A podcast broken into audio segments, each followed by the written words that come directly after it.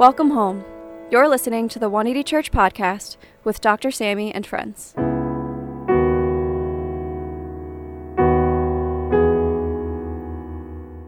Hello, folks. Welcome back. You're listening to the 180 Church podcast with Dr. Sammy and friends. I'm your co-host, Joe Lu, and today I'm joined by Pastor Lydia, who is the co-founder here at 180 Church, pastor of transformation, and wife to Dr. Sammy.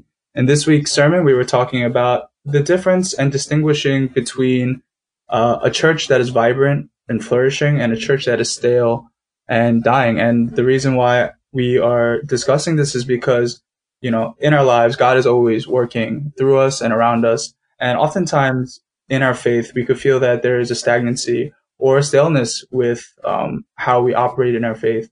And so, why is it important for us to check and to probe to see why our faith might be stale so that we can return back to a place where we can anticipate and believe in the things that God is doing with expectation of uh, the powerful works that He's undergoing. So, um, I found this message really encouraging. And, you know, I hope the same for all of our listeners. So without further ado, here's Dr. Sammy.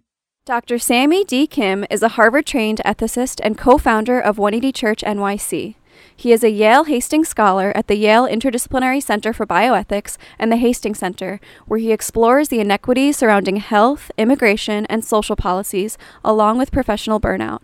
He is also a regular contributor to Christianity Today. For more information, please visit his website at samdkim.com. So, as we've been exploring, excavating, and studying the book of Acts together, it's been an incredible time, hasn't it? So many people have sent encouraging messages. Uh, they, they said that it's been really changing them. And, and that's what happens when we read the Word of God together comprehensively without skimming it. It really addresses some tough topics sometimes, but it's been really incredibly powerful. Today, as we move back to Acts 5, there's a lot, it's pregnant with so many different motifs uh, and different layers that Luke writes about. Today, uh, I want to focus on the theme of a church that's flourishing versus a church that's waning or dying. That's right. When you look at Acts 5, verse 12 to 21, you begin to see that there's powerful momentum happening and taking place. God is doing amazing things. There are miracles, signs. There's even an angel that, that visits. It's pretty incredible things that we never really hear about today that was happening then. Sometimes our faith grows old, stale, and cold. When we suddenly end up replacing the presence of the living God for massive spiritual activity. And we don't mean that to happen, but a life giving spirituality focuses on what God is doing in me and around me, and we joyfully join in. The truth is, stale Christianity is just practical agnosticism in disguise. You see, in many ways, that is the ubiquitous benchmark of a dying church. Everything begins to feel burdensome, and everything feels, all the things that you're doing is tiresome. And people speak of just not wanting to do it anymore. It feels like obligation and just ritual and dogma. But the former, when there is a vibrant spirituality, a life giving spirituality, things feel new. And the presence of God fills you and empowered. You feel vibrant and you expect great things to take place in the midst of the community. And that's exactly what is happening in Acts chapter 5. God is moving in power. There is momentum. And that's something that you cannot conjure up with smoke machines or technology. It's the wind of the Spirit of God that begins to flow. It's like the crashing waves, the waves of God coming. When there is a vibrant spirituality aligned to the move of God, which we see in Acts 5, we see signs, we see healings, we see deliverances, and we even see angels visiting, angelic visitations. And that's pretty amazing. And we begin to see the ubiquitous benchmark between dying and flourishing, between stale and life giving. and fresh faith, fresh fire. And so today, that's what we want to explore the contrast between a dying church and a flourishing one. So let's look to the scriptures and come back and learn those lessons. Praise God. Pray for me that I don't get hit by lightning. Thanks. See you soon. Bye. The scripture today is from Acts chapter 5, verse 12 to 21. The apostles performed many signs and wonders among the people, and all the believers used to meet together in Solomon's colonnade. No one else dared join them, even though they were highly regarded by the people. Nevertheless, more and more men and women believed in the Lord and were added to their number. As a result, people brought the sick into the streets and laid them on beds and mats, so that at least Peter's shadow might fall on some of them as he passed by. Crowds gathered also from the towns around Jerusalem, bringing their sick and those tormented by impure spirits, and all of them were healed. Then the high priest and all his associates, who were members of the party of the Sadducees, were filled with jealousy. They arrested the apostles and put them in the public jail. But during the night, an angel of the Lord opened the doors of the jail and brought them out. Go, stand in the temple courts, he said, and tell the people all about this new life. At daybreak, they entered the temple courts, as they had been told, and began to teach the people. When the high priest and his associates arrived, they called together the Sanhedrin, the full assembly of the elders of Israel, and sent to the jail for the apostles. That is the word of the Lord. In the beginning, we asked a question what is the difference between a flourishing church and a dying church? The first lesson we learned, rooted and excavated in this passage from verse 15 to 21, is that in a flourishing church, there are super cool signs versus super annoying sighs. Let me say that again. In a flourishing church, you see super cool signs, and in a dying church, you see super annoying sighs. You hear it all the time. I remember going to church when I was a kid, and signs, not signs, we would hear sighs all over the service at retreats, particularly when we woke up in the morning, all the kids, I myself, were just sighing at the point, why are we waking up? Everybody's falling asleep. Why are we even here this early? Who prays at 5 a.m. in the morning, 5.30? When we had to remember scripture verses, Jesus, we didn't cry out to the Lord for in any good way, but we, we sighed. I remember it in when I was just in junior high and the pastor used to preach about the sermon. I would sigh when the service would be over. I wanted to play basketball at the gym with all my friends. You see, spiritual activity replaced subtly the presence of the living God. As Christianity wanes today, we could feel stale Christianity in our own lives. But when we look in the book of Acts, instead of super annoying sighs and pettiness, we see super cool signs. Signs of power, signs of miracles.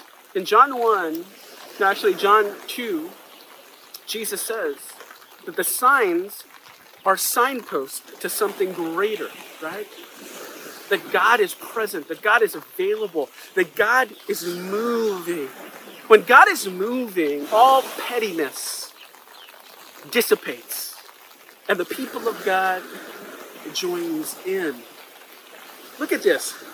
Verse 12 The apostles performed many signs and wonders among the people, and crowds gathered also from the towns around Jerusalem, bringing their sick and those tormented by impure spirits, and all of them were healed. In 18 and 19, you see that they were arrested, the apostles, and put them in public jail, the Sadducees. But during the night, an angel of the Lord, that's like resurrection stuff, opened the door of the jail and brought them out, an angel of the Lord. In verse 20, go stand in the temple courts, go to a public place, the angel said and tell the people all about this new life. When there's momentum, when there's a vibrant spirituality, a life-giving spirituality, a spirituality led by the Spirit of God uh, in a flourishing church, the benchmark, the ubiquitous benchmark, there are signs, not sighs. We said last week, Peter Senge's quote from MIT, right? In the absence of a great dream, pettiness prevails. In a thriving, flourishing church, you see the power of God manifest. I remember when we first started 180, such powerful things, even just small gestures of God speaking to people during messages, prophetic things, things that they were thinking about. People, just small gestures, feeling chills down their spine, and them knowing that it was the presence of God. People coming and knowing and meeting Jesus. And we just knew and felt the momentum. And we feel that today. But during the pandemic, things have slowed down. I, I, I don't want you to fall into a stale spirituality, a stale Christianity, and forget that we're not doing these activities because Christianity is about a list, a list of things to do, but it's about a person. It's about a person inviting us to move with Him. And so, in a flourishing church, we see super cool signs, healings. And, and that was in that context how the kingdom of God showed up. And I want to challenge you today as you watch this. What can God do in our midst? As we come back to the reality of God, that He's available, accessible, in His living presence with us, moving, still, saving the world, one person at a time. How can we join Him today?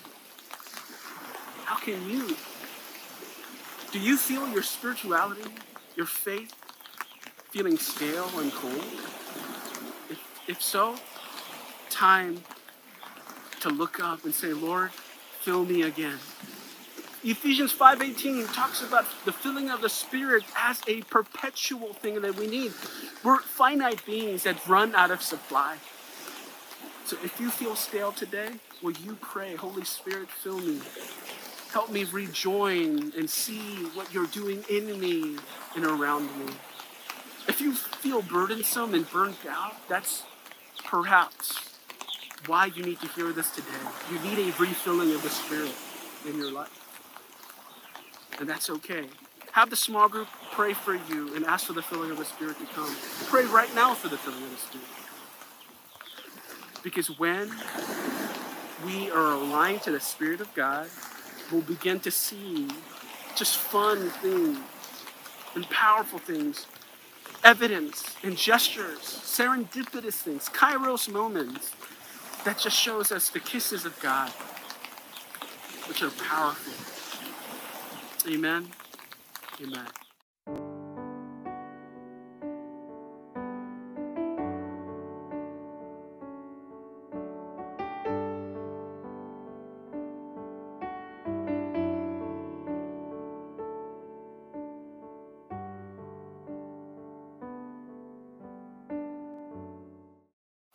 So, in the beginning, we asked the question what is the difference between a, a, flourishing church and a dying church? Well, secondly, based on the text, what we see is, is super duper optimism versus party poopers. That's right. In a dying church, one of the things you'll notice right away are the people that are indifferent to everything that's happening around them. In a flourishing church, there is so much anticipation and expectation because there's momentum, there's movement in what God is doing. In difficult times, a lot of times we fall into being party poopers. But when you read this passage, the early church in the beginning, they, they, they felt so much faith Look at verse 14. It says, Nevertheless, more and more men and women believed in the Lord, and were added to their number. As a result, people brought the sick into the streets and laid them on beds and mats so that at least Peter's shadow might fall on them as he passed by. Two things you see in a flourishing church. You see that people had so much faith, they even believed that their leader's anointing shadow would heal the sick. That's super duper optimism. When you see the living presence of God and encounter and you're continually filled with the Spirit of God, you start praying with your eyes open. A lot of times in a dying church, people pray with their eyes closed, if they pray at all. They don't believe anything's going to happen. They believe everything is in futility. Nothing is going to happen. In a flourishing church, powerful things you expect it. And that's why you invite your friends and family. That's why you pray with your eyes open. Because you're just waiting to see God do something incredible. I pray that we become a flourishing church, people who pray with their eyes open. I remember during one Easter, we had a suggestion to do an art show. And some people heard of the idea, typical New York snobs art students and all that. Not that they, they said it, I don't remember exactly. But people were like, who's going to come to that?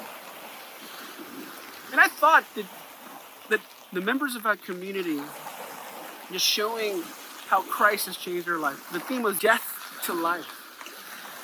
And I remember that's that Easter, many people came to Christ that from that outreach event, from that art show.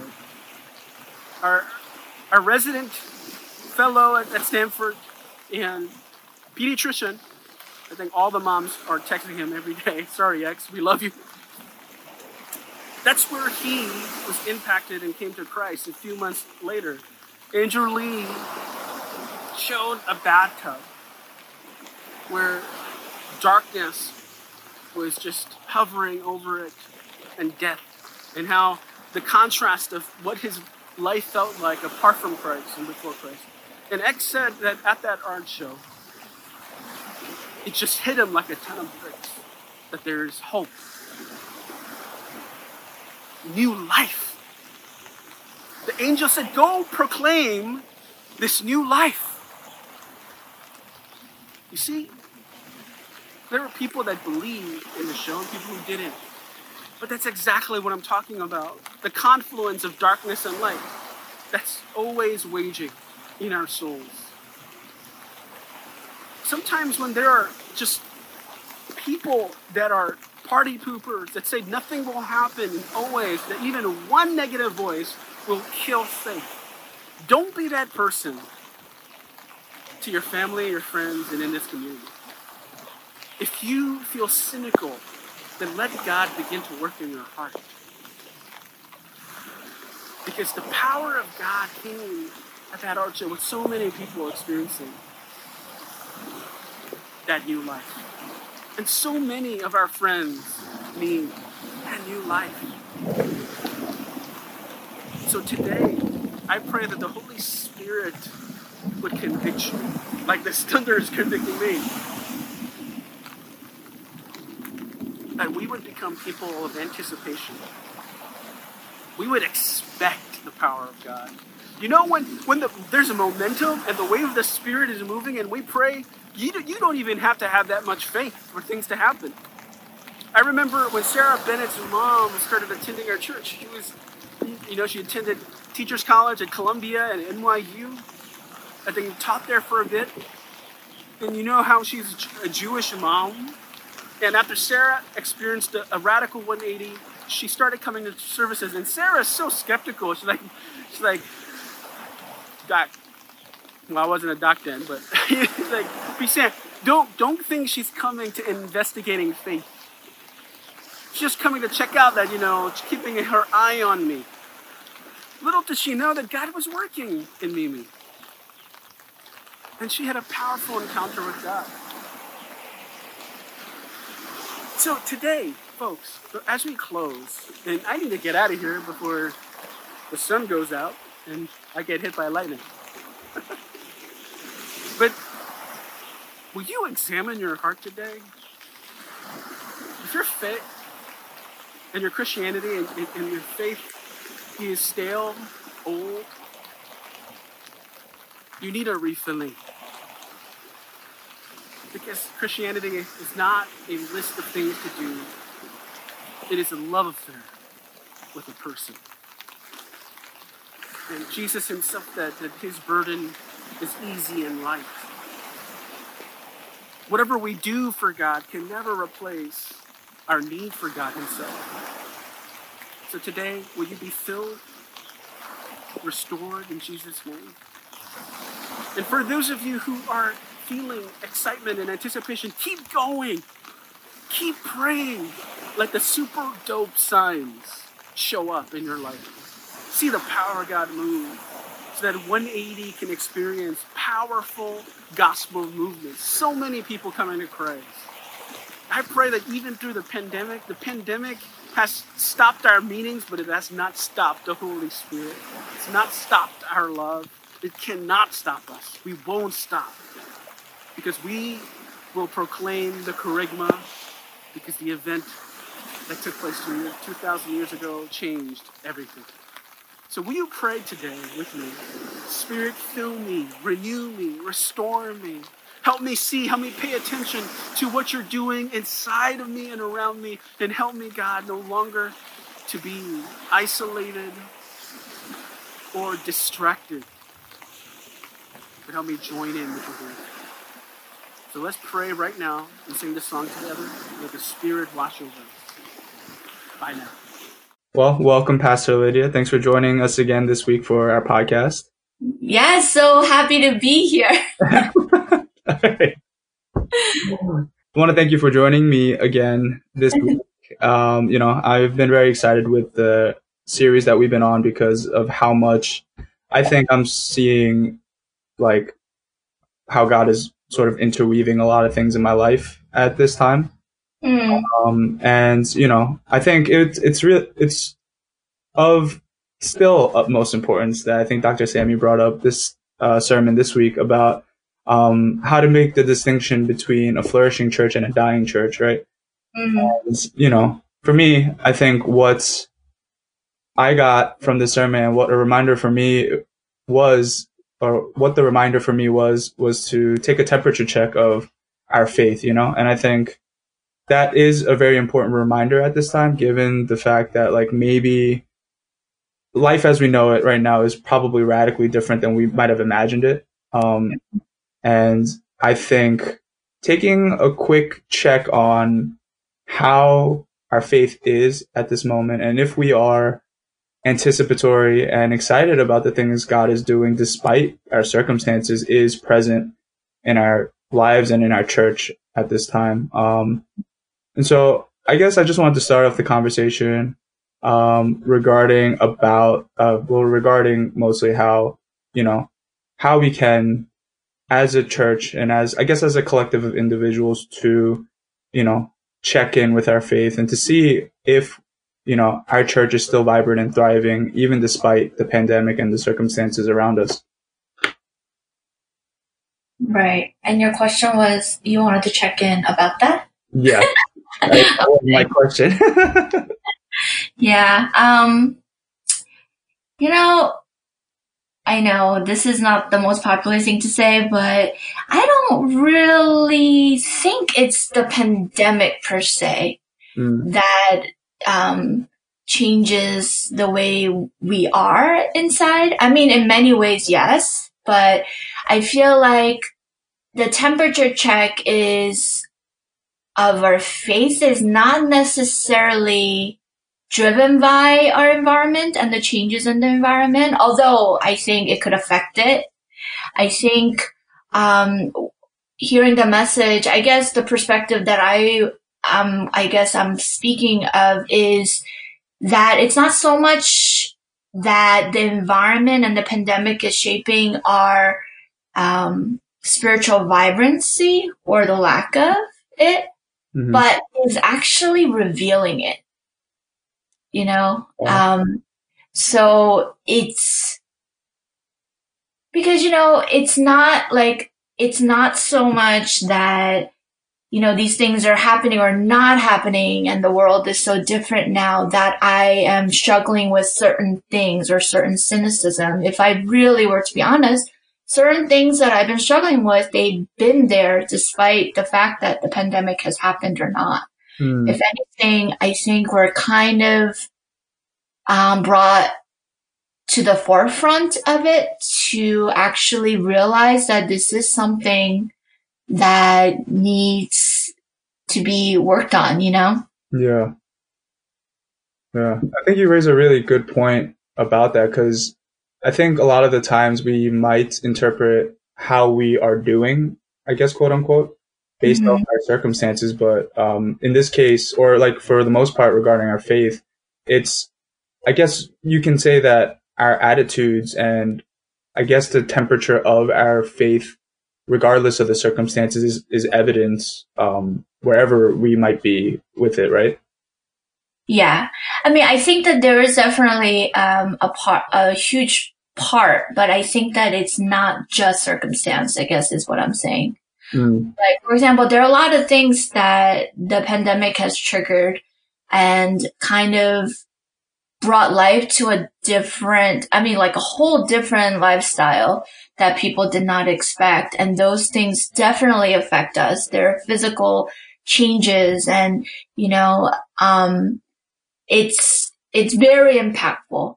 Um, but I think you would be missing a part of the conversation that's really crucial if we were to focus just on the fact that it's an exterior thing affecting our vibrancy or lack of it. Right. yeah. Right. Yeah, I think to your point, that makes a lot of sense because I think um, before the pandemic, um, and not to be so fixated on it, but I think one of the things that it has offered me in terms of being able to see in a different light was really was really this temperature check of like seeing mm-hmm.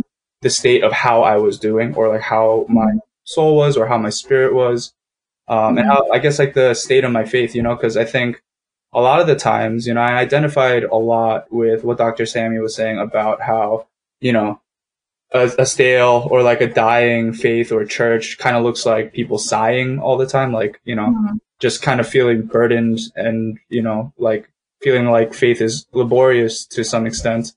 Um, mm-hmm. And I might not have noticed that unless I, all the things that I've done or mm-hmm. that I was doing came to a screeching halt for me to feel like that, that like, you know, I guess the, the burden of my soul or like the, the, um, the state of, I guess, spiritual angst that I was in.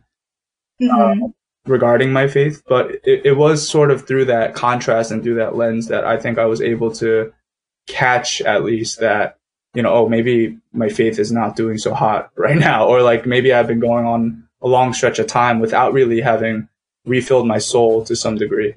Mm. Yeah. So having said all of this, right, I will say that um pandemic definitely affects everything. In that mm. not to like go back and forth in the circle. but because I think, you know, I love what Sam said in um several messages back and over and over again. Like I think it's so true when he says that scarcity brings clarity, right? Yeah. And I think really what the pandemic has really brought about is scarcity in many, many different um, places of our lives where we felt at one point we had mobility and all this freedom and control. And that was literally taken from us, right? Mm. Even the way we do church has completely been flipped up, upside down. And so it really brought, I think, a lot of us to, and I'm not saying everyone is in this place where they've kind of um, kind of settled down with it and are okay with it. And I think a lot of people are still struggling with it. And I hope that this conversation could encourage people on all part, you know, part of this process. Mm. But it has a way of through the turbulence of losing all this mobility and a lot of emotions and a lot of hardship on the way and challenges. I think, um, in review, it, it has brought about clarity to what is what exactly am I living for? And what is exactly is this you know thing called faith? And you know what what does it look like? And so I think that we're doing more than just a temperature check and you know? Mm. I feel like we're doing a lot of probing um, this message allows us to do a lot of probing not just on like is it hot or cold but why like what's going on really you know so Mm. and I think um, to what you were saying about faith, I think, you know, a lot of times we have, you know, this linear way of looking at faith, which scripture always combats against that. Um, which is, I think the linear way of the way we look at face is that it is about performance. Like, how well are you performing in this area of faith? You know? Right. And a lot of times the result could be like, oh, I'm doing well because, you know, I feel, and there's a lot of busyness and action and all that stuff is good because we're meant to gather and spur each other on and all the stuff and activity is good. But I think, um, we often miss the point that faith is about a person. Like faith is a relationship with the person, Mm. the person God. Mm. And I think this message also probes us to come back to the place that this is not really about how well are you doing equals vibrancy, but how are you doing in your relationship with God equals vibrancy, you know? Right. So, Well, I'm I'm really glad you mentioned that because I feel like Mhm. that's the exact and like opposite way of maybe how I've been approaching my faith for a long time.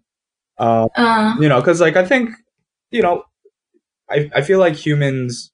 I guess this is really generalized, but you know, a lot of people like to keep busy, right? And like they keep busy or like feel like they're doing stuff that is of importance or that is like, uh, I guess can be measured by performance.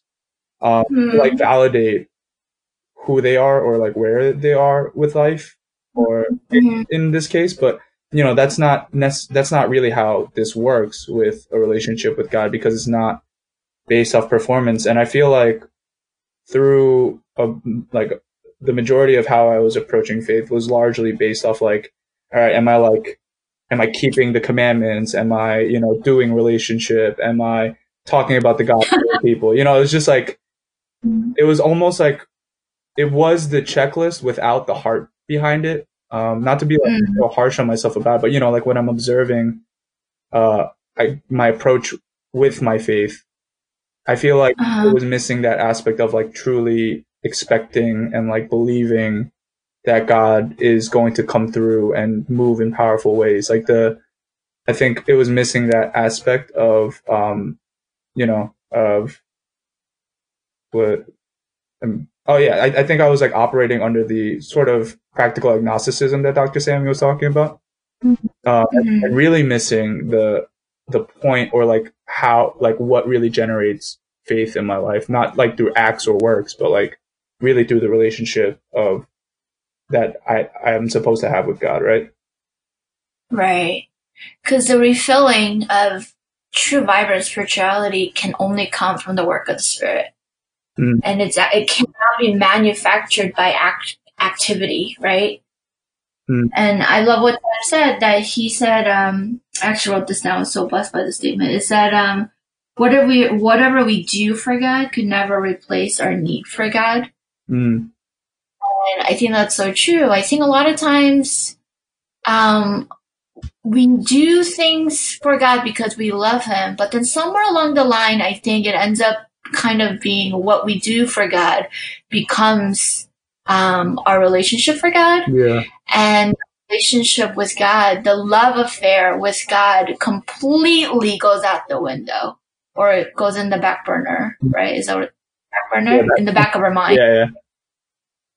And I think also this message is about rekindling, but also becoming aware of what really faith is and what it isn't.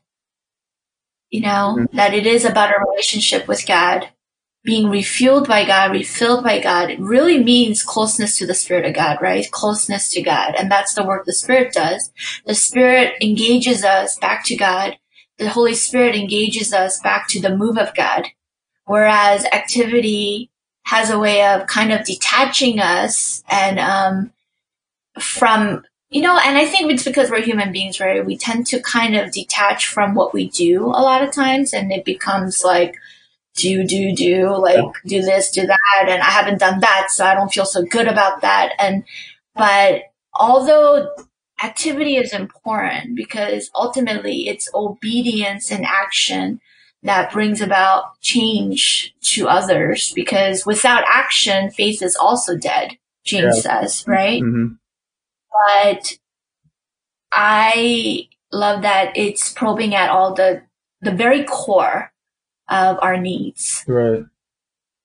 Right. So I feel like this message is a very balanced approach in that way, right? Like the the actions stem from our faith, but it's it's important for us to be or it's important for us to know or like be filled by the spirit in order for us to even act in a way that really honors or glorifies God in a way.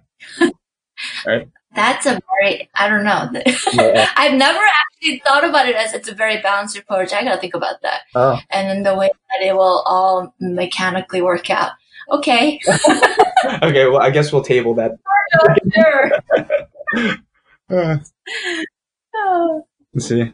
But I guess so, yeah. I guess it's about being aligned um, to what God is really saying and doing to be attentive to that, right? Mm-hmm. So that we, I guess, function. I guess Jesus would have said, abide in me and I will abide in you. Apart from me, you can't do anything. So I get you. That's what you're saying. Mm-hmm. yes. I, I think. yes.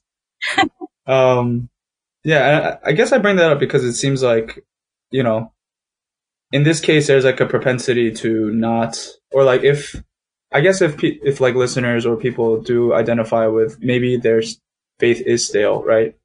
Um, I, I guess like the practical question here, or like the question that would be on my mind is like, all right, like, but how do we come from like a dying or what we might identify as a stale faith to approaching a faith that really expects and anticipates what God is doing, you know, because I think, um, for me, uh, I guess contextually, it would be that, you know, for a long time, maybe I, I might have missed the fact that my faith was stale to a degree. Um, and it was not until I was like able to see that God was doing things in my life that were, that, that really didn't have anything to do with any of my works at this point with the pandemic. Mm-hmm.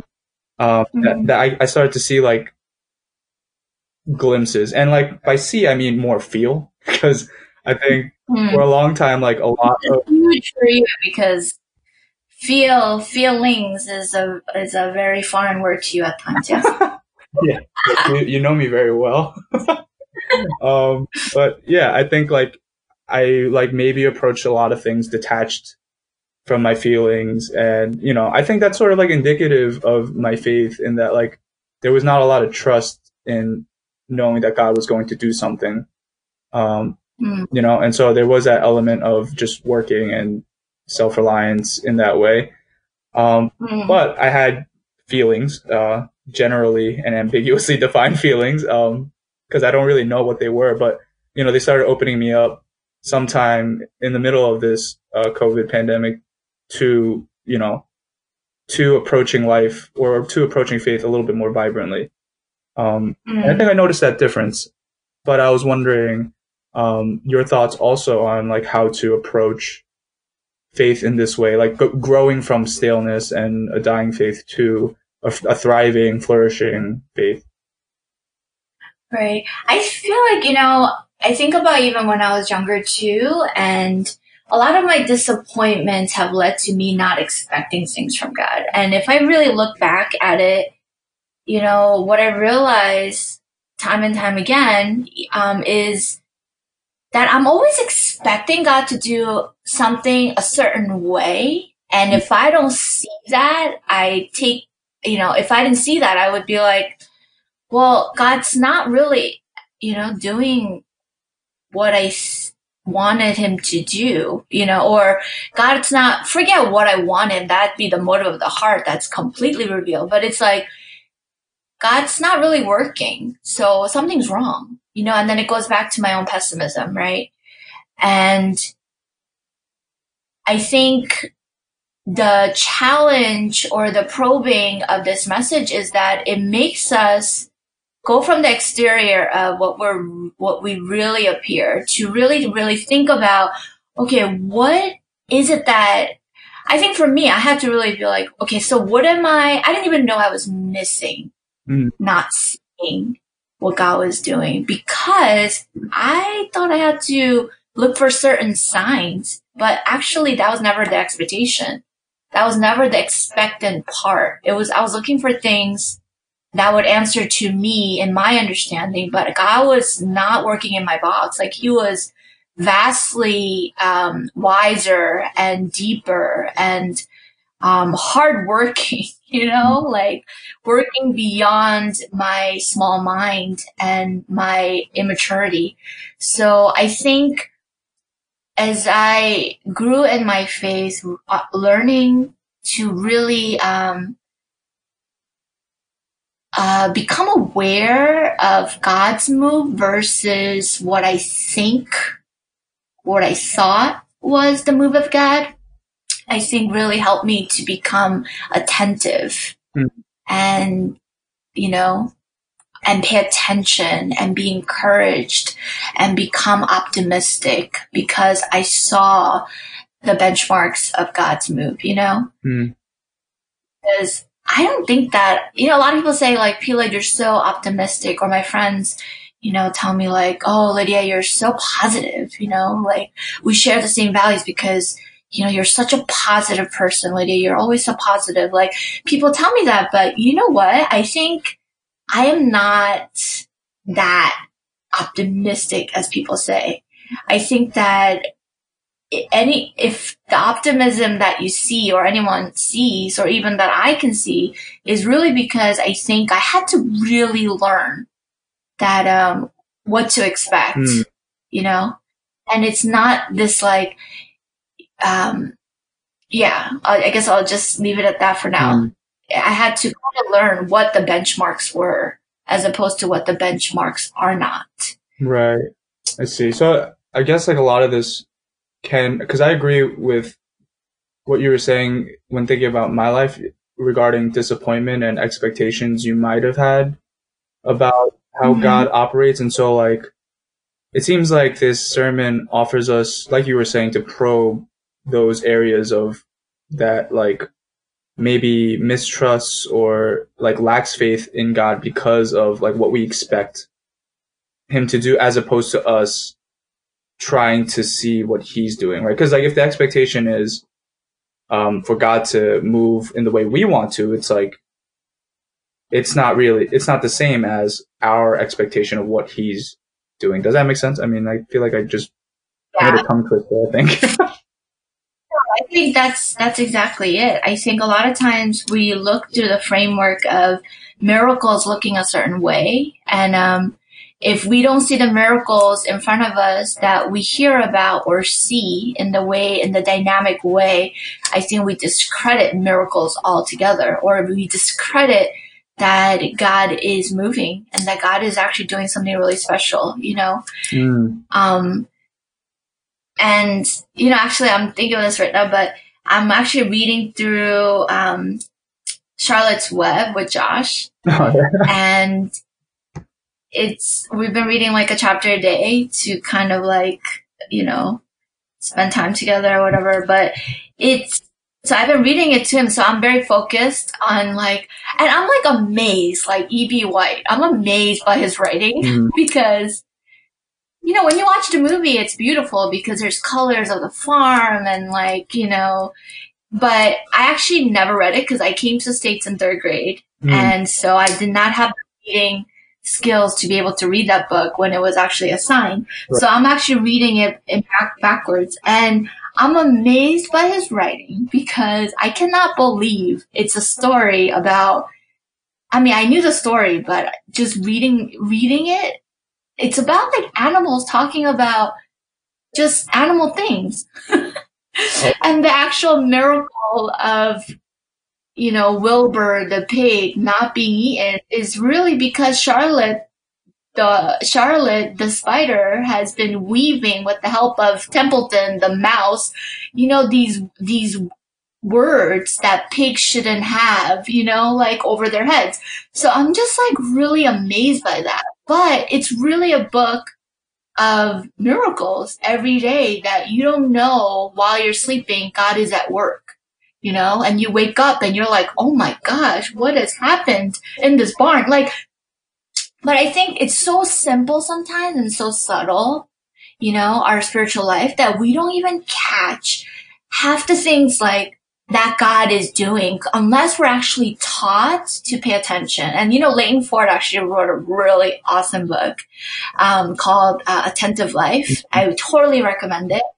But until we actually pay attention to what God is actually doing and not looking for all these like flamboyant things of the exterior, mm-hmm. I think we will miss and our faith will grow old and dry and we will get burnt out because ultimately I think what the spirit does when he refills us to see again or to see for the first time or see in masses compared to the little that we saw before is that he is um, giving us perspective we didn't have. Mm. And I think that's also the work of the Spirit. He gives us perspective we couldn't have on our own because it can't be manufactured. It is spirituality. True spirituality is a work of God. So yeah, I am, I've been very blessed through the mundane but the subtle reading of Charlotte's mm. Web. Huge fan now. yeah, I should probably also read that. um, yeah, I mean, but it definitely gets me thinking because you know, like, I think I'm often missing what God is doing all the time. You know, because I think even in what might look like a stale faith throughout like my younger years or like up to this time, um, you know, I've I've always I've always seen like glimpses of vibrancy, right? Like these these small like moments where I feel like my faith is like alive again, or you know, I I really do feel like God moved in my life powerfully, so that in in such an undeniable way where it like reignites my faith to some degree. Um, but mm-hmm. I think what you're explaining to me right now is that like God is doing this kind of stuff all the time, but you know, often we miss it because maybe there's some expectation about like our lives and like how things should fit into our lives and you know mm-hmm. and like when god does stuff that doesn't seem like you know or like we we like maybe even misinterpret what god is doing. Um you know like that like leads to us being disappointed or like you know wavering in faith or like our faith starts to diminish because of those disappointments or because like you know th- there's like a mismatch in what we thought was going to happen with our lives and stuff like that. But at the end of the day the truth is that god is actually working miracles around us all the time. It's, it's a matter of if we can be attentive to it right? Yeah and i think also that we're looking at the wrong thing. I don't want to make it right or wrong but like we're kind of looking at the wrong hmm. place. Mm you know, if what you lost is in the living room and because it's lit in the kitchen, you're looking in the kitchen, but actually it's in the living room and you might have to turn the light on in the living room to find that. But I think oftentimes we kind of become habits of creature of, um, just of our own convenience or our own thoughts and we end up doing things the same way and actually miss, mm. you know, as a result. So I think also it's about, you know, going back, you know, I think it's really about going back and really turning to God and saying, Holy Spirit, can you please show me why I might, I'm so cynical here and can you change this part of me?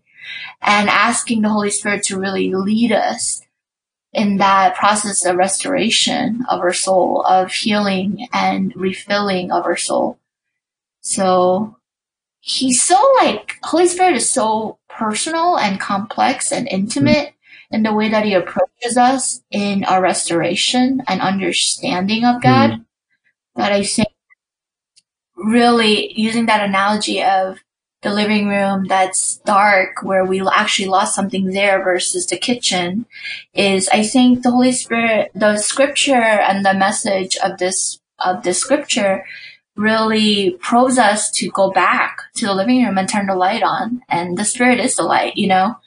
And it's not so much about probing to find out everything, but I think more than problems about ourselves, I think what will turn on is, will be just traces and signposts of what God has been doing, what God is saying, what God, you know, um, is what God is working. So it's actually more of an encouraging, restorative process mm. than find five things wrong with me, why I'm cynical. Yeah. You know what I mean? I could see that. I feel like there's like an element of training for a change in attitude from like giving up on I mean, because it feels like, you know, essentially giving up on yourself if you're not expecting God to move in your life, but like to move into or shift into a perspective where, you know, we're anticipating God's move and anticipating God's power as opposed to like not expecting it at all, right? Yeah. In many ways, it's reframing and redefining, yeah. right? Because I think the word powerful, power of God is so powerful. It's such a dynamic word that I think we often kind of get stuck at the word itself. But how does God power look like? Can it really look like goosebumps by someone feeling God's presence? Can it really look like tears that um, heal because someone is feeling God's presence? Can it really be that someone who has never thought that you know, that there is a higher being. We know him as God and our Father, but for someone who's seeking to feel a connection of their thoughts and and the message that they hear on Sunday service, um, connect to make them believe and think, wait, is God? Does God actually see me? Does he actually exist? Like those connections are they a sign? Are they signs of God's power? And I definitely believe that they are God's signposts mm. of God's power. But I think we're just always looking at God's power being so like Fourth of July, mm. you know? What is it like? Uh, fireworks right. in the sky, and a, and a lot of times it culminates to that, and a lot of times you know, it mm-hmm. that dynamic in that everyone can see it. But I think a lot of the work that he does, some, many times, like Elijah, he thought that God was in the wind and all sorts of big things. And he learns that he was really in the whisper, you know, so I think we have, we're going back to probing to recognize God's voice, God's hand and God's handiwork and everything. Mm, yeah. You know? So yeah, I definitely agree with that. It's it's it's. I'm just thinking because like, it's not hard to I think expect God to move when like your faith is vibrant, but it's very hard to like get to that place. I think mm. right like because like for one thing, I think I was very um blind to the fact that my faith was stale to a degree. You know, like I I do identify very much with being a party pooper um, you know, mm-hmm. but it's a little like something like it's like really hard to like become optimistic, you know, but like it's not so mm-hmm. difficult when like you actually I think are experiencing what God is doing in your life, right? Like it's almost it's almost effortless. I want to say. Um mm-hmm. and I guess I wanted to bring that up or like as a point of conversation because you know I think like I think like if an individual is identifying that they are stale in their faith, right? Like um I guess what are we supposed to do, right? Like are we supposed to like ask to see the move of God in our lives or for like the blinds to fall off our eyes so that we can see um and I'm just wondering like you know like how can we continue to anticipate what God is doing because it seems like faith can like it's like when when you are sort of in a place where it's dying is very fickle but like once it's like strong it's like pretty strong Yeah. Well, I think we have to start from a place that God is not a mechanism. Like, it's not something you plug in for it to work in this Yeah. flawless system. It's not a system, not a mechanism. He's a person. So, you know, um, I, I, I find this funny, but like, and I don't, I didn't make this up, but like, I burned bacon today before coming on podcast recording for the first time in my life. like, I, I make bacon in the air fryer, right? And okay, let's see how this connects, but but I just don't think it's a Yeah. coincidence, you know, because I think I needed to literally see something burnt, and I thought, wow, burnt out, wow. and for me, I get all excited in my own house and you know in my daily life because uh, for me, I think I'm like, wow, what is God saying about Mm. that, you know? hey, you could laugh, people could laugh, but hey, you know, it actually, many of those things connect back to what God is saying. But anyway, so I walked away for a little bit and I burnt it. It was like dark and Mm. black, okay? And I- w- there was no way of salvaging it. So I had to take, you know, open the window, turn the fan on and throw it out. And because back breakfast had to be made, I had to put new layers of bacon in the air Mhm. fryer, right? But I guess I mentioned that because at the time I was just wondering about this, but like your question kind of probed at it for me. I think, you know, Sam talks about in the message that it only takes one, um, like pessimist person in a team, in a community, in a conversation to actually be discouraged and to actually bring the whole yeah, team down. I- yeah, I know that's It's like true. usually me. Like, So if you're saying that it's actually you, you probably, and it's kind Yeah, of part of your question, right? It's like, it's like if you are that, then how are you even aware of what you're doing, right? So people around you are aware. They're more aware of the effect of the negativity, um, or the pessimism or the lack of faith to be technical, right? But the person's not aware. So what do you do in that situation? And I think, I think I guess the um for me back to the kitchen, I had to remake. I had to throw out the batch and make it. And I'm not saying throw out that negative, you know, person. That's not what I'm saying, but I think that before see like you said, it's you said it's hard to enc- um hard to have faith once you lost it and are Mhm. burnt out. But when you have faith, it is much easier. It's almost effortless, you said. And I think there's some truth in that. And I think just like I had to kind of restart again, um, instead of trying to make do with this burnt bacon, I think that's why people who are recognizing that they're being affected and that their faith is actually, um, dry and getting old and feeling burnt out and feeling not right, you know, I think it goes to those who are recognizing it first before diving into this one negative person who seems to lack it completely, mm-hmm. right? And I think it, so it's a, it kind of brings, you know, because what happens, one bad apple could literally make the whole batch Mhm. go rotten. And I think you, if you're in that place where you're kind of recognizing that, you know, you're burnt out, you feel like you're of no use to yourself or to others, and you're just one, you know, feeling like you're going in a grief cycle back and forth, I think and your the cynicism is creeping in, I think God is speaking to you to turn to him and to, you know, to ask God, Holy Spirit, I ask that you would help me and that you would help me to this, not just disengage, but to heal me of the cynicism and help me see again what you're doing. And, um, I believe that God is speaking to people in that place where it's not fully gone, you know, like fully lost or fully, you know, blind. And when you're refilled, you can see through the, eyes that God gives you and the perspective that God gives you.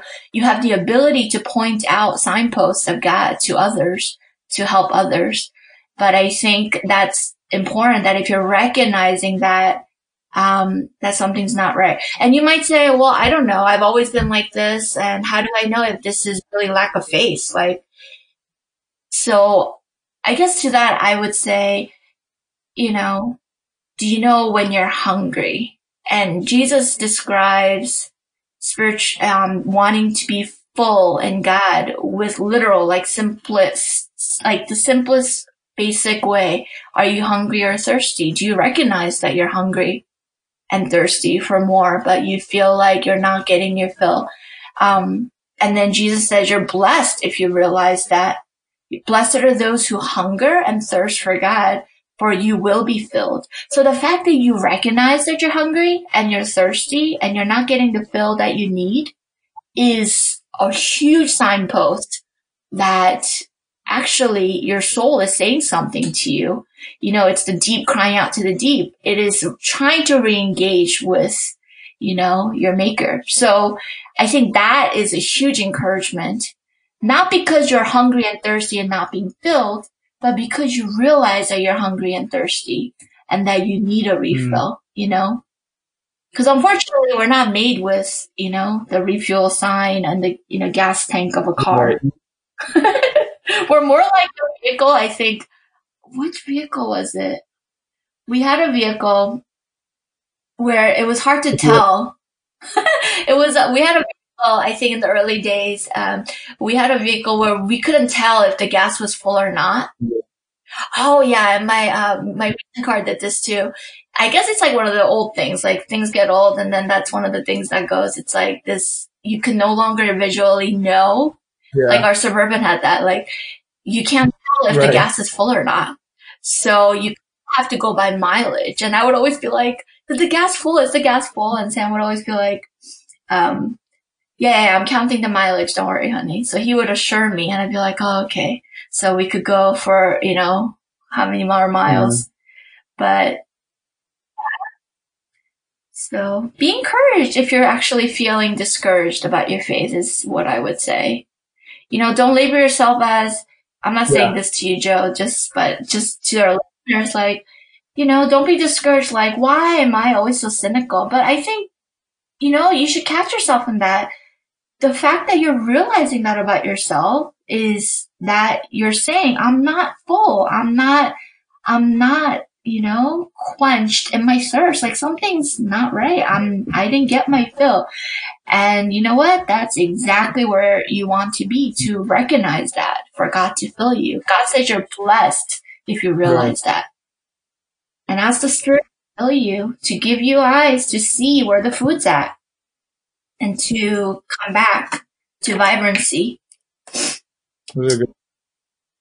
Did it my a lot of sense. sense? I think, yeah, I, I agree with a lot of what you're saying. And like, it even goes to show that like, you know, because, you know, I, I, I see you as someone that has a lot of faith. And like, even the fact that you can say to others that might feel like they're giving up on themselves to continue to have faith is kind of like indicative of like expecting and anticipating how God moves in other people's lives still. Cause like this, the cynic in me, right? Like, and I think, like you were saying, like, I think a lot of us, and I do this myself, have, I've always like labeled myself as a cynic or like as a pessimist. And I almost, I took a lot of pride in it almost, right? Cause like, I think it was like a part of who I am, like to like, you know, expect the worst or to like foresee disaster coming and, you know, being able to like tell that you know things are not working out or something like that, right? And like at the end of the day, it's just like me wanting to be right about things. Yeah, okay. okay. Glad you said it.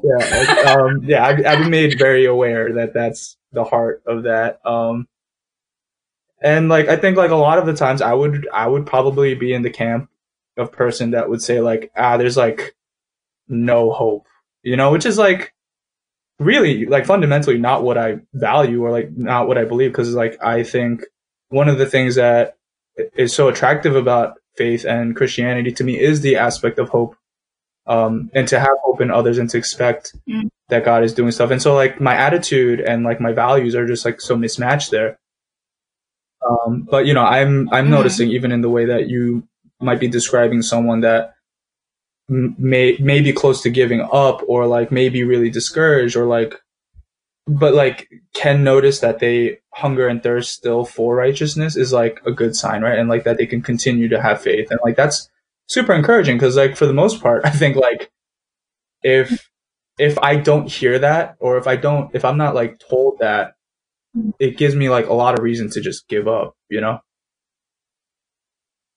Yeah.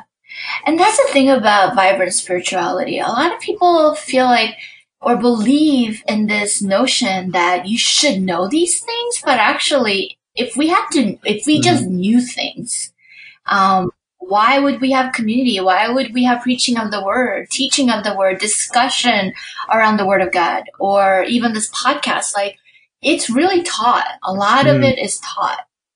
And the anointing, um, the Spirit of God, the anointing of the children of God are brought into knowledge and understanding of the things of God. But even that, you know, to be taught, like Samuel um, had to be taught. He did not just grow up as this prophet of God. He, the first time he heard um, God's voice call him in the night, he thought his mentor called him because it was a real voice, but he had never heard, like, to him, it was kind of like, what's, mm. oh, why is he calling me? Because he really heard something, but he didn't know what he heard. So three times, and and Eli, he actually had to tell him, oh, it must be at the third time, like it must be the Lord calling you. Next time you hear his voice, know that it's not me, but say, here I mm-hmm. am, Lord, I'm listening. So I think you should also be encouraged if you think you're the only person that doesn't understand how to recognize signposts of God. Because I think we're on the same page here in learning how to recognize um, the signpost of God, the voice of God, the whisper of mm. God, you know? And so, yeah, in your discouragement, be encouraged that, you know, that you are wanting something more because it just shows that you're recognizing that you're meant for more than this world, that God is calling you to fill you, to refill you, to encounter Him for the first time for seekers. And actually, I would even say for many times for seekers mm. to actually come to that place of confirming knowledge and to say, okay, God, I get it. It's mm. you, you know? And for believers, yeah, again, you need a refill. We tend to go without being fueled and find ourselves in these loops of, you know, tiredness, crankiness, and the first point being, um, what is it?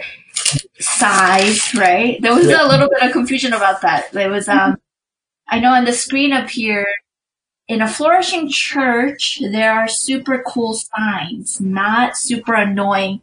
And then it came out yeah. as sizes. But I would honestly think sizes could work too. But um, and I thought it says sides, like people taking sides and being petty in a community. Yeah. I think that works too. Um, but really, what Sam was saying was sighs. So let's take a deep sigh. S I G H S. Mm-hmm. Yes, but yeah, not super annoying sighs because of all this, you know, hopelessness and discouragement, but let's collect the sighs and um, breathe in the presence of God. right. Turn that sigh into X. What is it that we always do? the Exhale more like- anxiety and inhale the presence of God. Yes. Yes, let's exhale and sigh out, right? It's, it's collect all these sighs together. We're all in the same boat. We all need a refill. Different times, different posts, but we all need a refill. And God's heart is that we all see. And He's working towards this already, so. And let's breathe in, you know, new perspective, humility to see, humility to see again, life. And you can fill in the blanks of all the things that you need that Hmm. comes from Christ. That feels good. Um, so I guess one of my questions also is like, um, is there something you do to refill your soul, or does that look different for each individual? Right? Because I think the practice of being filled by the Spirit, you know, in a stale faith is not something that like usually crosses the mind. Maybe that like you know maybe you're not aware that you need to be filled by the Spirit if your faith is stale. So you don't really ask for your spirit to be filled, right? But um, are there like things you do to refill your spirit, or does it like kind of happen, like in the ether? You know? Yeah. You know, I think that's a great question because this is not like which personality Right. did God give you, and so God fill you differently. But scripturally, Jesus says, "Ask and it shall be given to you," and that He would never take back. Um, whenever, whenever anyone asks for more of His Spirit, He will give you more. So, asking is really crucial in Christian life. And yeah, there's an aspect of, you know, I will give my family, you know, like let's say I'll give Josh his meal regardless of whether he asked for it, although he's very good about asking for his meal on time. And I'm probably late on that, but our good, perfect father never Right. misses the right time. So, but yeah, there is an aspect of God taking care of us, and He already is. Like, there are so many things that God is doing that we don't see, and that's kind of the point, right? It's not that God is activated like a mechanism when we ask, but actually our faith, our souls are activated into seeing the reality that we've been missing. So yeah, there's an aspect of God doing all these things, whether we see it or not. So, but asking is so crucial in the Christian life because asking is also very powerful. Like, I think that if you're at the place of asking God for something, I would say that the remedy is halfway done because when you ask, there's a lot that happens in the asking. Like, really, oh, if there's an overcoming, there's a reckoning, a reckon, and recognizing that God, what I need is not of this world. What I need Mm. is you. You know, so there is a way it's it really breaks through pride, it breaks through cynicism to come to a place of saying, God, I need more of you. And then waiting on that need and to um, become attentive of that need and God showing us, you know, what He's doing um, throughout the day, throughout the season. But yeah, I think the scripture encourages, actually mandates all of us to ask. Seek and you shall find, ask, and knock and the door will be open to you. So asking is a huge part of being in a relationship um, with anything but here with God. Because I would say, you know, and I think that there are things like building altars is Mhm. also recognizing that, right?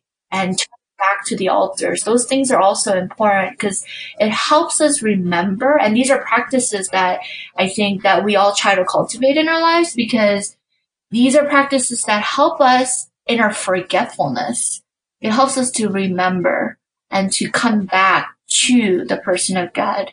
When we see an altar that we have made or created of something God has done, we remember that God worked you know, and that we remember the times. So yes, these are signposts that we can create to help us come back. But I think it all starts with asking because asking really shows that, um, we want this relationship with God, you know, and that we want to draw close in this relationship. So yeah, that totally makes sense. That makes sense. Um, right. Because I'm thinking also like it's very difficult to do this on your own, right? So I'm also wondering if there's an aspect of asking not just God but also your community, or is that also an aspect of this as well? Yes, of course. But you know what? I would. I'm gonna. I'll, oh. I'll say. I'll say something about both. I think I want to encourage people as they hear the message, and you're going about your work week and your, you know, study week and just your weekday, even now. I would say you're feeling that all these things and God is already kind of speaking to you through the message and hearing the podcast, speaking to you and connecting with all these pieces. I would encourage you to, in your own place, turn to God now. You know, I, because, and yes, and with your community, but I think there's something really sacred about being able to turn to God when you hear Him and when you recognize Him in the moment. Like, you know, Sam will sometimes encourage during the message while he's preaching, you know, he knows that the points are coming and all this stuff and illustrations and all that, but he'll say, right now, ask the Holy Spirit to show you. He means it because we're taught to practice asking. Ask the Holy Spirit to show you. And you know what? A lot of people go, oh, okay, I'm going to write this down and ask later. But there's something about recognizing the person of the Spirit, the person of God in a room, in a place, in someone's life. And engaging with a person right away is so crucial, I think. Waiting. So I would even say this, like you're driving to work or driving back from work and, you know, going about your walk or your run as you're listening to this and you're reminded of that, of that, you know, that, that knowing in your spirit, like, you know what? I need God. I can't let this wait. I would say right now, ask God, God, I'm alone right now and I'm going to ask you because it's my relationship with you. I I love you because you loved me first and I'm turning back to you and I want to ask Holy Spirit that you would help me see what I can't see and you would refill me with your Holy Spirit because my mm-hmm. spirit is stagnant, Lord, apart from you. And I would say do that now as we speak. Um, and share that with your community um, with in relationships, you know, share what is going on and how you're asking God to come in to really show you in these areas of cynicism and discouragement with others. But I would say start now as you feel the knock on your heart.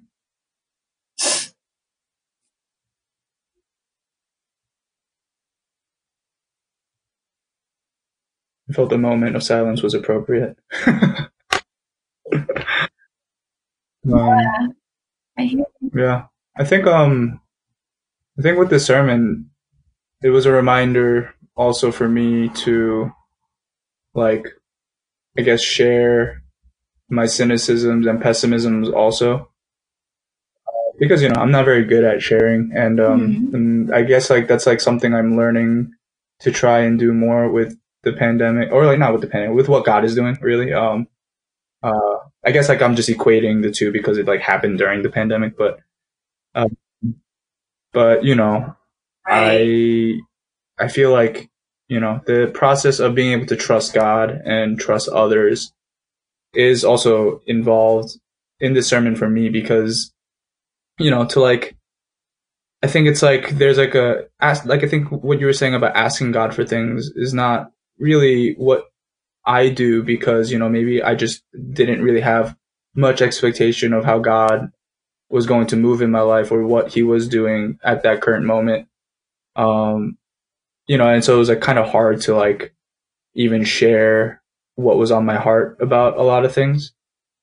Um, and so like I'm starting to, I think I'm starting to see, I don't really know if I'm really seeing, but I think I'm starting to see like just how, you know, like this is a process of trusting God really with our faith and like for us to be able to continue to place our trust and faith in God, um, and expect great things from what he's doing because he's always been faithful to us, right? And, um, if we're reminded of that and if like our community can affirm those things in our lives where in like like Dr. Sammy said there like cynicism isolates us um like you know takes us away from like I guess mm. the party quote unquote of what God is doing um you know it's like to rejoin in that thing again by like asking to be a part of the party or like to ask to be a part of what God is doing again so I mean I, I, I felt like this sermon was just really helpful in like, I guess galvanizing or like bringing all that stuff together for me in order for me to see that God truly is doing stuff in my life and around me.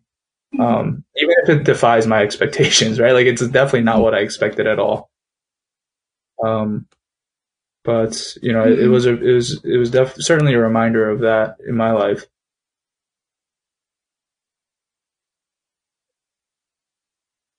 Yeah. I think we'll be pleasantly surprised when we realize that God has been all along working and, mm. um, you know, and I think, you know, if we can wait and, you know, people really have a hard time waiting, right? Like instantly it doesn't happen. Instantly we can't see and there's all this frustration, but let me just say, you know, if we could wait for the next season of our favorite show on Netflix, you know, it's like that. Like you await and expect good things because you love mm. this show. You love the story you're part of. Um, and it's much better with God. Like we don't always know where the writer's going to go. Or if we knew where the writer was going to go all the time, why would we even watch, right? But it's the fact that someone who holds the pen, someone who holds the pen of our story is writing it. And, um, because we're kind of unable to see just because I think we're very tunnel vision in many ways and sometimes we get glimpses, but we're kind of stuck on what we see and how much we can see. But I think I like what you said about trusting God with our faith knowing that when we turn to him, he will answer, knowing that when we pray to him, that he will answer prayer, and that when we draw near to God, that he will mm-hmm. draw near to us. These are promises of God, you know. Um, to know the character of God and therefore to trust God in our faith, in our seeking, in our turning to God. I think um, we can wait on God as well.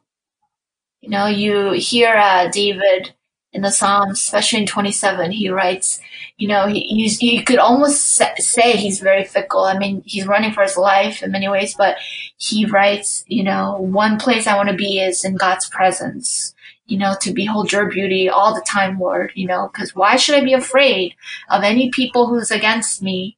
You know, when you are the stronghold of my life, I'm, I'm not afraid. And he has that assurance.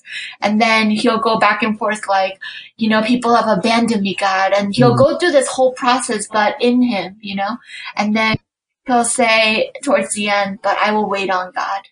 He will finish that poem like, I will wait on you and God has met me. So I think God is a person. He's a living God and he's at work.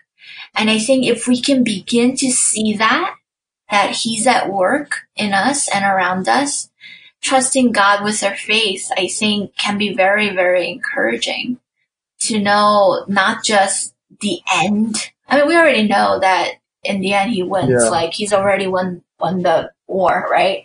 Or battles in this lifetime, but um, we know that he has been victorious, but the process we're not sure about.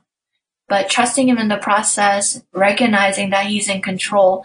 I think that's also what being refilled by the Spirit um, brings back and restores in us. It's the knowing that God's sovereign, that he's at work, the knowing that God is worthy to be trusted and that um, realizing again that God's plans are actually beyond what we can see or fathom, and that He His heart is so big for us, for His children, that if He would send His Son to die on the cross for us, you know, what more? What what will He not do in our behalf? You know, and that being restored to the fact that like he will work out all things for the good of those who love him and are called according to his purpose. Like these are the promises and the characters of God. And I think being refilled by the Spirit not only reminds us of what he will do, but who he is, why he is doing and why he will mm. work in our behalf, you know? So it refills us of the perspective that we have mm. along the way about who God is. I guess one of the, I guess, for me or like, I get one of the few questions I have left is, you know, I get, I, I'm, I'm assuming that, or I'm thinking that, you know, it's like, is it like, is it possible to be super optimistic all the time? I'm thinking there's probably periods of like waxing and waning of faith, right? Like just because that's maybe that's natural, or maybe because of spiritual attacks, um, and like things that discourage us from faith. Um, and I guess like I'm, I wanted to ask like how to navigate through like the ebb and flow of like the ups and downs with faith, like because I know that there's also the like we can, or I'm just expecting for myself, and maybe this is not the right way to go about it, but I'm expecting for myself to like fall into old habits or like patterns and such like that. Um, where like maybe I do fall into keeping busy all the time as opposed to really being filled by God. Um, and I'm just wondering like how do we navigate through that so that like we don't fall into those traps or like those same patterns from the past if we're trying to move in the direction of holding on to or and anticipating what God is doing.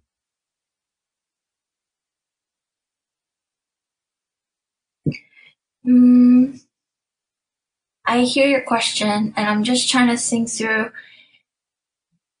I I guess it's all comp. Uh, what is the word? Comprehensive in that as we grow in our knowledge of God, it also um, it doesn't negate the hardships in life, but it definitely gives us perspective through it. And the criterias or the aspects of our life that could trigger us down, whether, you know, it, not just mood swings, but like tragedies, right? Things happen.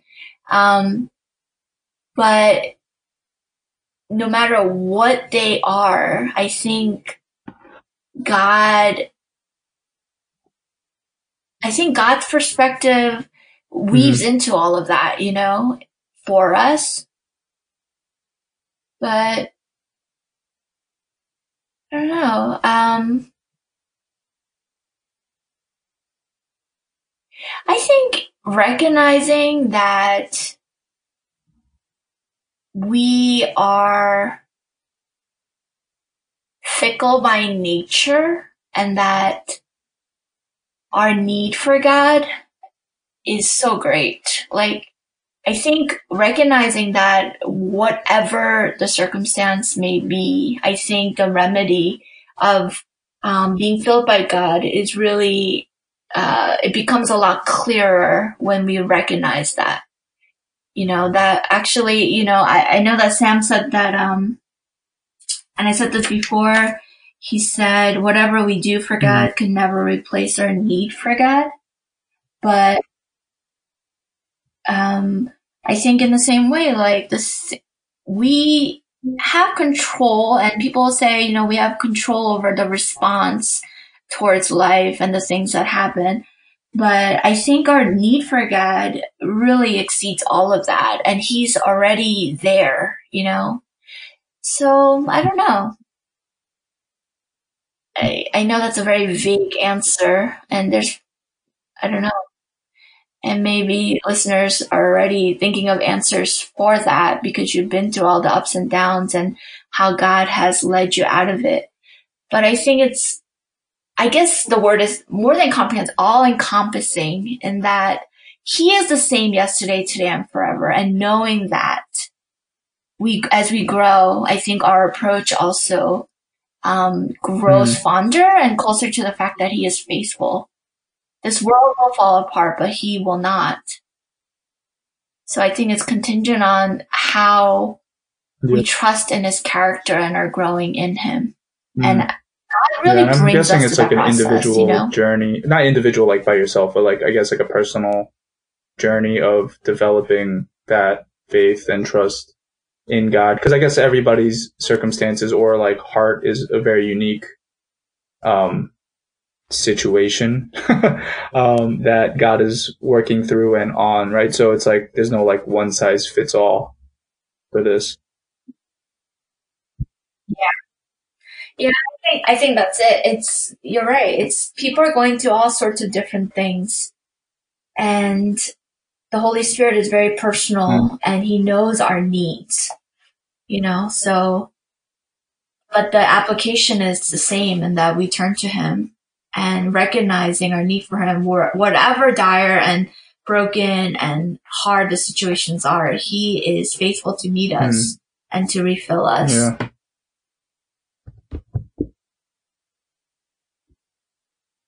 But yeah, like there's no preventive, preventive plan we could, or approach we could take to not feel discouraged or, you know, mm. those are human experiences and why we need God, you know, we can't prevent being discouraged and feeling disconnected. We yeah. will feel disconnected. We will be discouraged, mm. but that's why we need him. That's why we need a refilling yeah. of him. Um, so.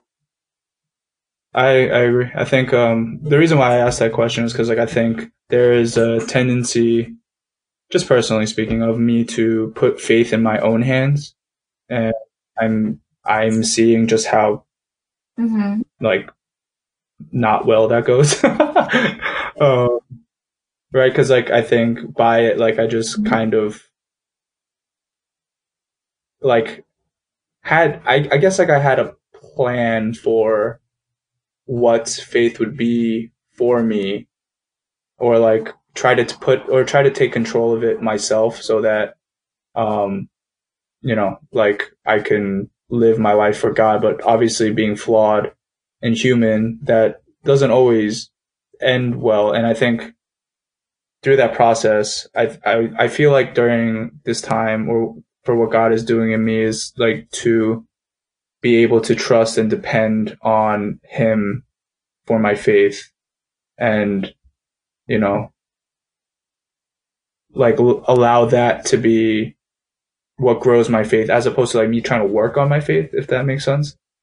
Um yeah and i'm i was just thinking you know like i get i guess i feel like i have such a strong tendency to like be in control and like to you know, I guess be on top of my faith, quote unquote. Uh, but you know, allowing God to mm. do His thing in my life was very different and completely not what I expected. And obviously, like mm. I hmm. think that like d- disrupted a lot of what I thought was happening in my life. Um, and so it was a pleasant surprise looking back at it, but mm. during it, it was like not very because you know I I do think like we were talking a little bit earlier about how like it, it was a source of irritability. Um, but yeah, I think like I'm I'm just trying to be open to the process of placing my faith in God's hands more so than like putting it in my own. Um, and that's on a personal scale, but like I I wonder I was mm-hmm. wondering if that was like something that each believer or each seeker would have to you know also I guess probe and figure out as well in their lives if they are experiencing a stale uh, faith at this time? Hmm. I think a lot of times people say I was in control of my own faith and when and it didn't really pan out well or end up well. Mm. I think people are talking more circumstantial, right? It didn't really work out the way that I thought and it actually ended up disappointing me or I was proven wrong. I Mm, think that's uh, yeah, kind of what you're so. referring to, right? hmm like to Yeah. have all the Okay, yeah, ducks in a row, ducks in place, ducks in a row. Um, it's like, oh, I spent time with God today. I read scripture before I went to sleep. I made sure I liked the BRG post or, you know, like things like that, like things like that, right? I made sure I read scripture, um, you know, my scripture reading on Bible app. But why did this go wrong? So if that's the approach or kind of what Mhm. you're referring to as in having control over my faith, is that's more, I think that's what you're saying, right? Like it's more, that's more an analogy to putting in a workout and knowing that you will get the result you want.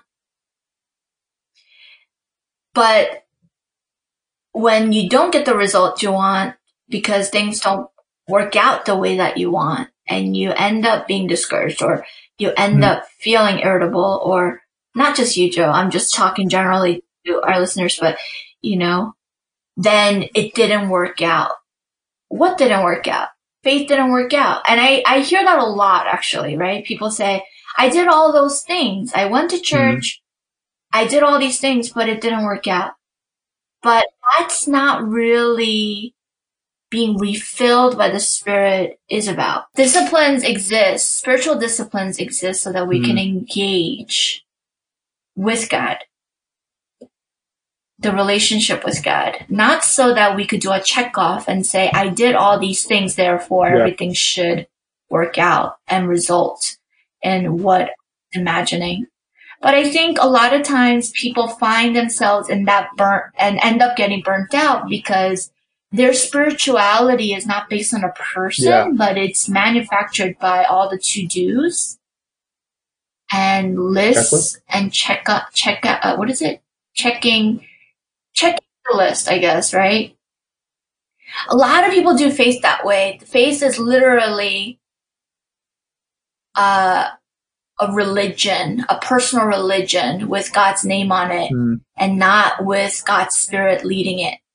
And I think that is kind of what also um, turning to God in relationship with God, ask and acknowledging that the refilling of the Spirit is really the person of God, literally filling your empty cup with Himself, with His thoughts, His plans, His hope, you know, His His wisdom, it's a it's very different. And I, I guess i would say to our listeners who are kind of on that track i think god is saying you know Mm. let's take another direction.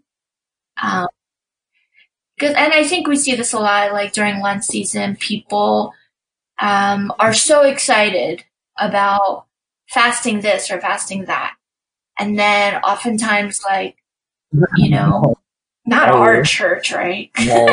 but like not us, no, not Mm. not me, but some people will get really caught up on the actual spiritual discipline of, um, you know, fasting or that when they Mhm. fail, they almost don't know what to do with themselves. You know? But, so I guess, you know, real life is hard to describe because it's so personal, but yeah, what do you do when you fall off that, wagon. fall off that, um, what is that? When you fall off the wagon. when you, huh? Okay, yeah, you fall off the wagon of fasting and you were doing so well and you're on the 39th day and oh man, you failed or maybe 20, whatever, right? What do you do? yeah. Well, you recognize that's really why we need God. We can but fasting is not in replacing of God. We fast to make room for God. And sometimes making Yeah. room for God will make us realize how weak we are.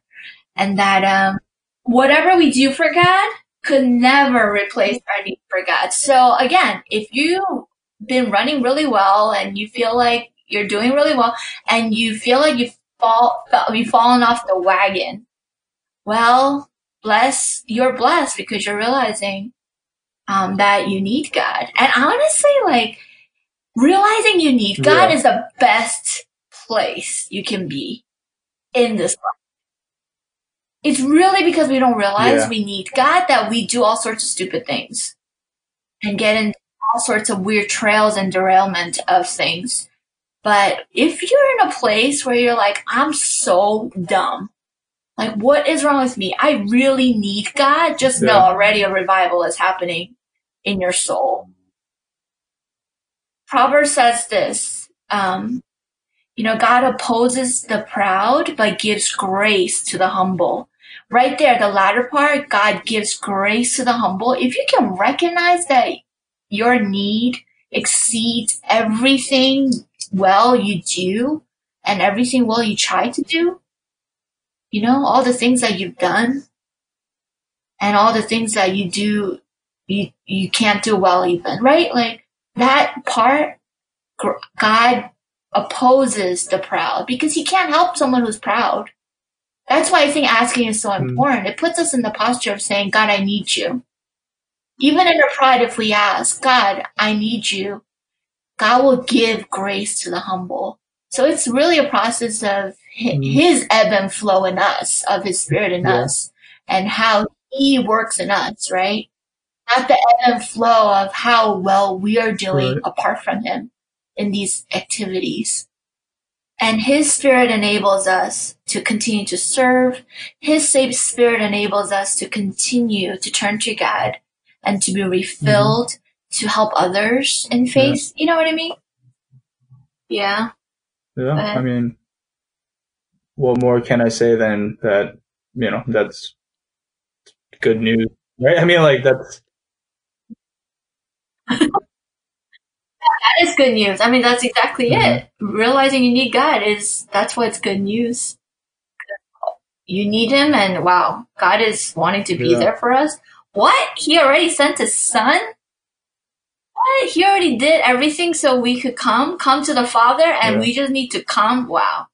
That's good news. this sermon and the last sermon, and you know, all these sermons through this time have been really eye opening, and I think um, whether I knew it or not, God was at work in my life. Um, definitely defied any expectations. Um, and you know, I think I'm because like just just like we were talking about, like you know, I feel like I have to do my best with my faith, but it just goes to show that like God has always been there for my faith, and not necessarily because I was doing stuff for it, uh, which is like a huge revelation. And Hmm. um, you know, I I mean like, yeah, I mean like that's why I can only really say that you know this is good news and that God is good. Um, and I, I Mm. know that I'm truly blessed because of it. Yeah. Yeah. You know, Hebrews says that Christ is our anchor for our soul and that God sent his son to keep his promise, to confirm his promise of his love for us by sending his son so that our hearts could be encouraged. I would say another signpost you want to look for of God's work at your life is if you're feeling encouraged today, all you pessimists and uh, feeling neg- you know negative and feeling like you know what is that what is that purple? Eeyore? looking uh and Pooh Bear I forget. Eeyore. You know? Eeyore. The ultimate pessimist. But you know he's always in good company. He's always okay because he's in good company. But if you're feeling even remotely encouraged by the word and by what you hear about um, us sharing struggles or to if there's any connection and you're feeling encouraged i think you should be encouraged because you know God's not going to send his son again to save us. He's already done that. But on this end, you know, as we walk with Christ and in spirit, and I, I really want to make this point, like you turning hmm. to Christ, right? Remembering that Christ has been sent because of confirmation of his love.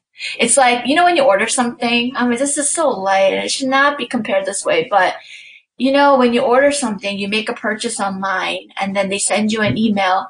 Here's your confirmation code. You know how they, and then Yeah. you go, okay, they got it. It's not lost in space somewhere. Mhm.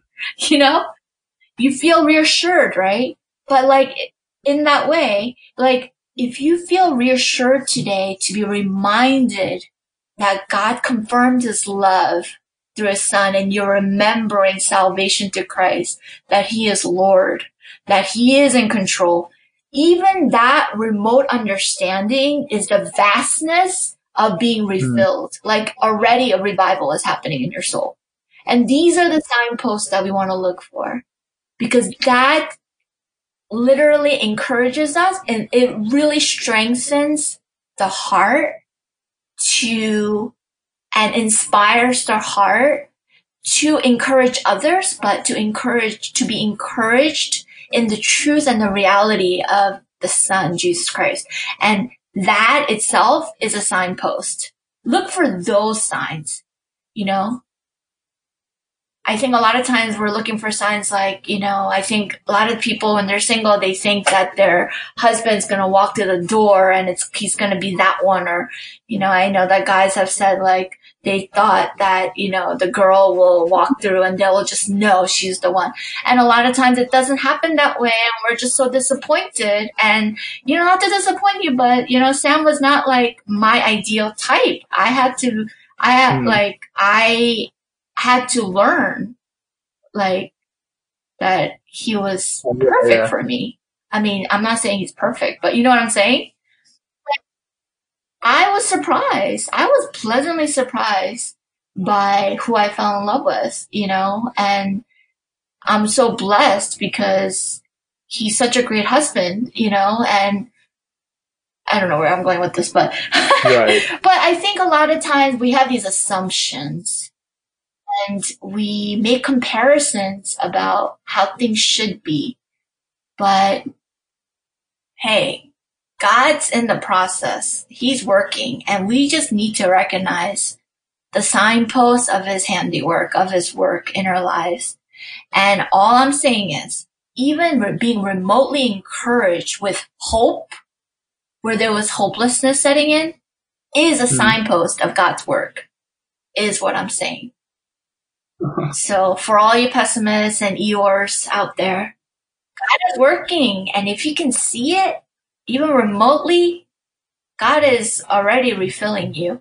And so how great it is to just, you know, stop what you're doing and say, Holy Spirit, I need you and I need you to fill me.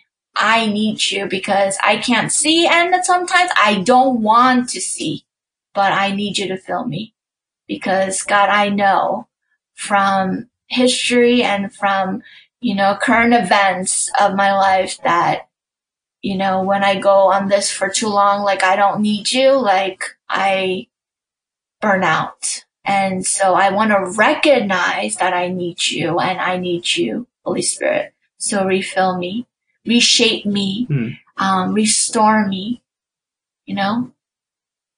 So, and I think that's how we become an inspiration of evangelism and mission to others. And that's why we need the filling of His Spirit. We can't do it alone. Apart from Him, we cannot do anything. Even if you try to do good and check off that list, we can't do it. So we need to stop and be refilled by Him. Yeah. Yeah. Um, I'm encouraged as a pessimist. um, but any any parting words, Pastor Lydia, or any last thoughts um, regarding this message? Anything on your heart? no, Great. Mhm. no. But I'll be praying for you guys and Um, I will pray for us before we leave so Mm, we can practice this all together wherever you might be listening.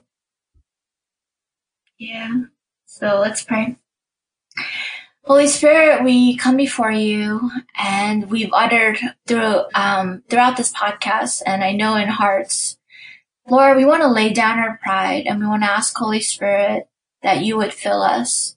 We want to lay down all the things and all the, um, ambivalence of everything in this world, God.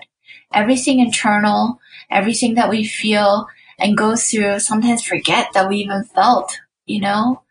Um, all of it, God, we want to bring it before you and we want to recognize and acknowledge that we need you, Holy Spirit. So we ask in the name of Jesus that you would refill us. You would help us in our cynicism and you would help us, Lord, um, to see the things that you're doing, Lord. Help us to recognize the things that you're doing as opposed to the things that we want to see because somehow we were taught or we have to relearn that you know that's actually not a signpost because God is a lot more intricate and intimate in the way that he does things. Um he's so he's his immutable unchanging faithful character has a way of still personally meeting us in this era and in the way that we understand you, God, as a, even a product of this era. So we turn to you, Holy Spirit, and we trust you with our faith and our hearts. And we ask that, Lord, you will refill hearts and with signs of encouragement, would you give us courage to continue to ask to be inspired and to inspire others, Lord. So we ask for all Amen. these things in the Um, name of Jesus. that we Amen. are ending this podcast, and I just want to thank you again, Pastor Lydia, for the encouragement and the perspective um, in this episode as well. Thank you. And uh, thank you all for listening, and we'll see you all next time. Bye bye. Bye.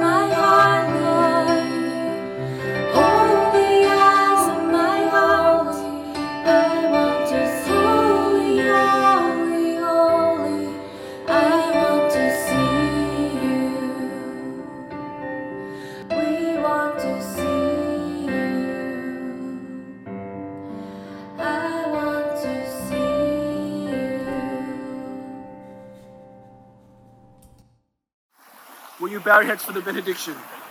May the grace of the Lord Jesus Christ and the love of God and the fellowship of the Holy Spirit be with you now and forevermore. All God's people say, Amen. All right, guys. Love you. See you later. I'm getting out of here.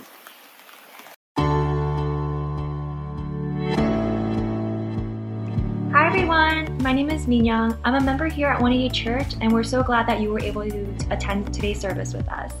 Um, there are a few community news that I'd like to share with you all. The first announcement is about our tithes and offering. We want to remind all of our members here at 180 Church to keep God in the center of your life, which includes your finances.